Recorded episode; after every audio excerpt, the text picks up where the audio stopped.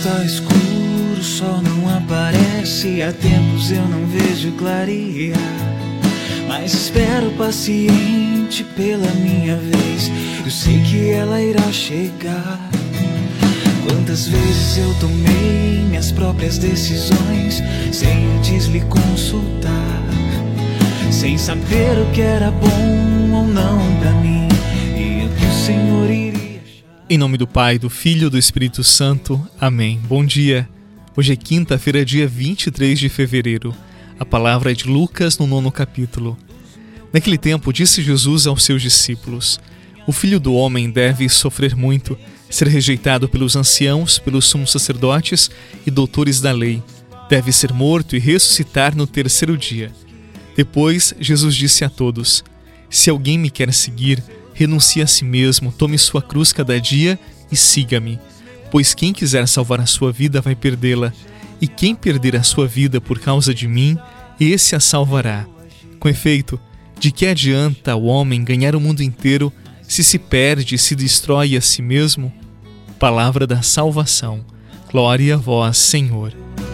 Conduz o meu caminho e o meu coração, a minha vida pertence a ti,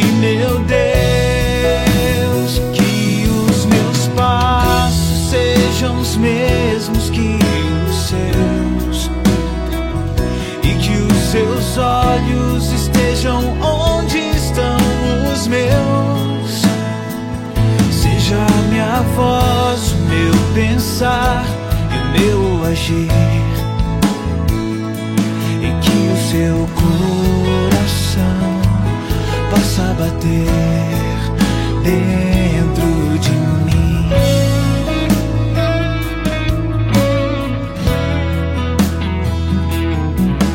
Quantas vezes eu tomei minhas próprias decisões sem antes lhe consultar sem saber o que era bom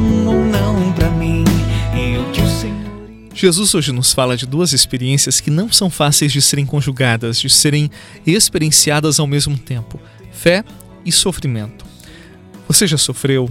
Você já experimentou algum tipo de dor que mexeu nos seus afetos, nos seus sentimentos, na sua própria fé?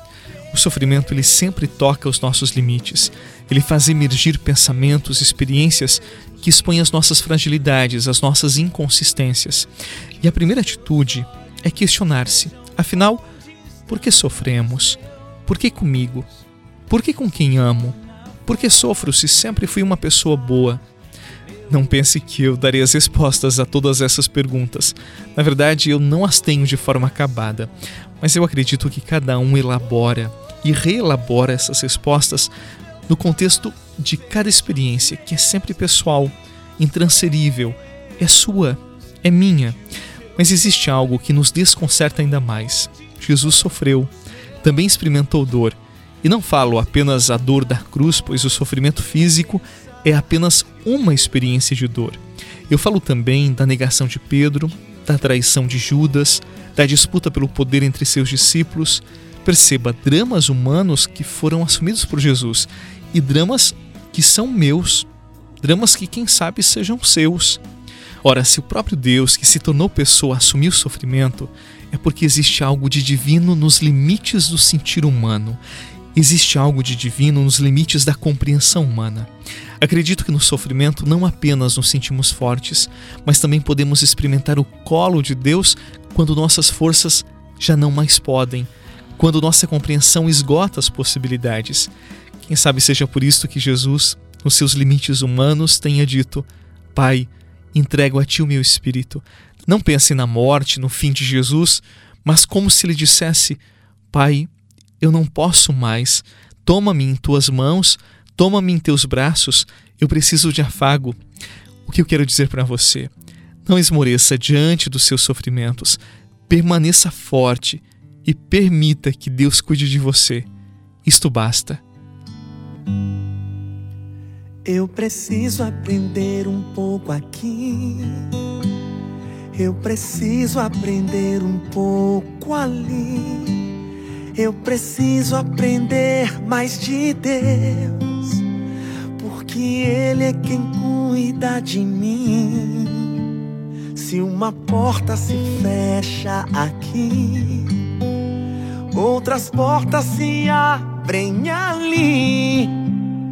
Eu preciso aprender mais de Deus, porque Ele é quem cuida de mim. Deus cuida de mim. Deus cuida de mim. Na sombra das suas asas, Deus cuida de mim. Eu amo a sua casa. Hoje vamos para o nosso segundo propósito do tempo da Quaresma, como partilhei com você na oração de ontem. Este tempo santo que vivemos é tempo também para curar afetos e encurtar distâncias. Na verdade, encurtamos distâncias curando afetos. Neste segundo dia, ligue ou envie uma mensagem para alguém importante que você já não vê há muito tempo. Mostre-se próximo, um amigo, amiga. Também nesse dia, abra mão de algum compromisso ou atividade para estar mais com a sua família. Deus começa as curas que precisamos dentro de nossa casa, curando afetos, encurtando distâncias.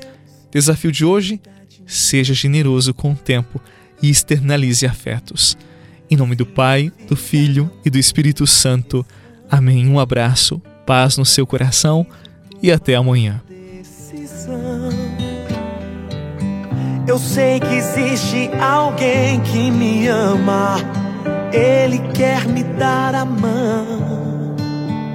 Se uma porta se fecha aqui, outras portas se abrem ali. Eu preciso aprender mais de Deus, porque Ele é quem cuida de mim. Deus cuida de mim. Deus cuida de mim. Você rezou com o Padre Eduardo Rocha, pároco da Catedral de Tubarão. Você pode acompanhar todos os dias pelo Spotify, Deezer, Castbox, Google Podcasts e YouTube. Basta procurar Oração da Manhã com o Padre Eduardo Rocha. E se preferir para receber pelo WhatsApp e Telegram, envie a palavra oração para 48 996 44 1433.